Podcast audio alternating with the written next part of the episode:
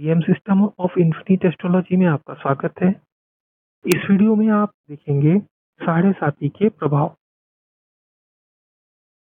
साढ़ेसाती की यह अवधि काफी बड़ी होती है। इस अवधि में बहुत से कार्य हो सकते हैं। व्यक्ति का बिजनेस बुरा से अच्छा हो सकता है और अच्छे से बुरा भी हो सकता है और दोनों भी हो सकते हैं। इसकी शादी भी हो सकती है और शादी के बाद डाइवोर्स भी हो सकता है।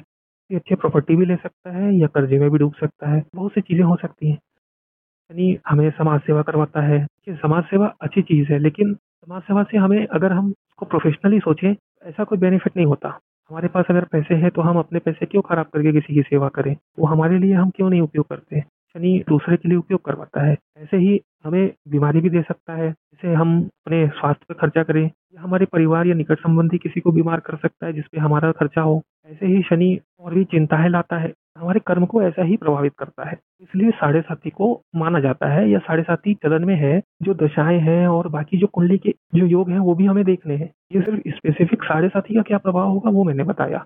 उस टाइम पीरियड में विवाह भी हो सकता है, उसके लिए अलग योग हमें देखने हैं। हो सकता है साढ़ेसाती के कारण विवाह हो जाए, वो भी हमें कुंडली से भी हमें पता चल सकता है कि यह साढ़ेसाती हमें विवाह के लिए भी प्रभावित करेगी। हो सकता है कि साढ़ेसाती विवाह के लिए प्रभावित न करे, फिर भी विवाह हो जाए, वो किसी और योग के कारण हो सकता है।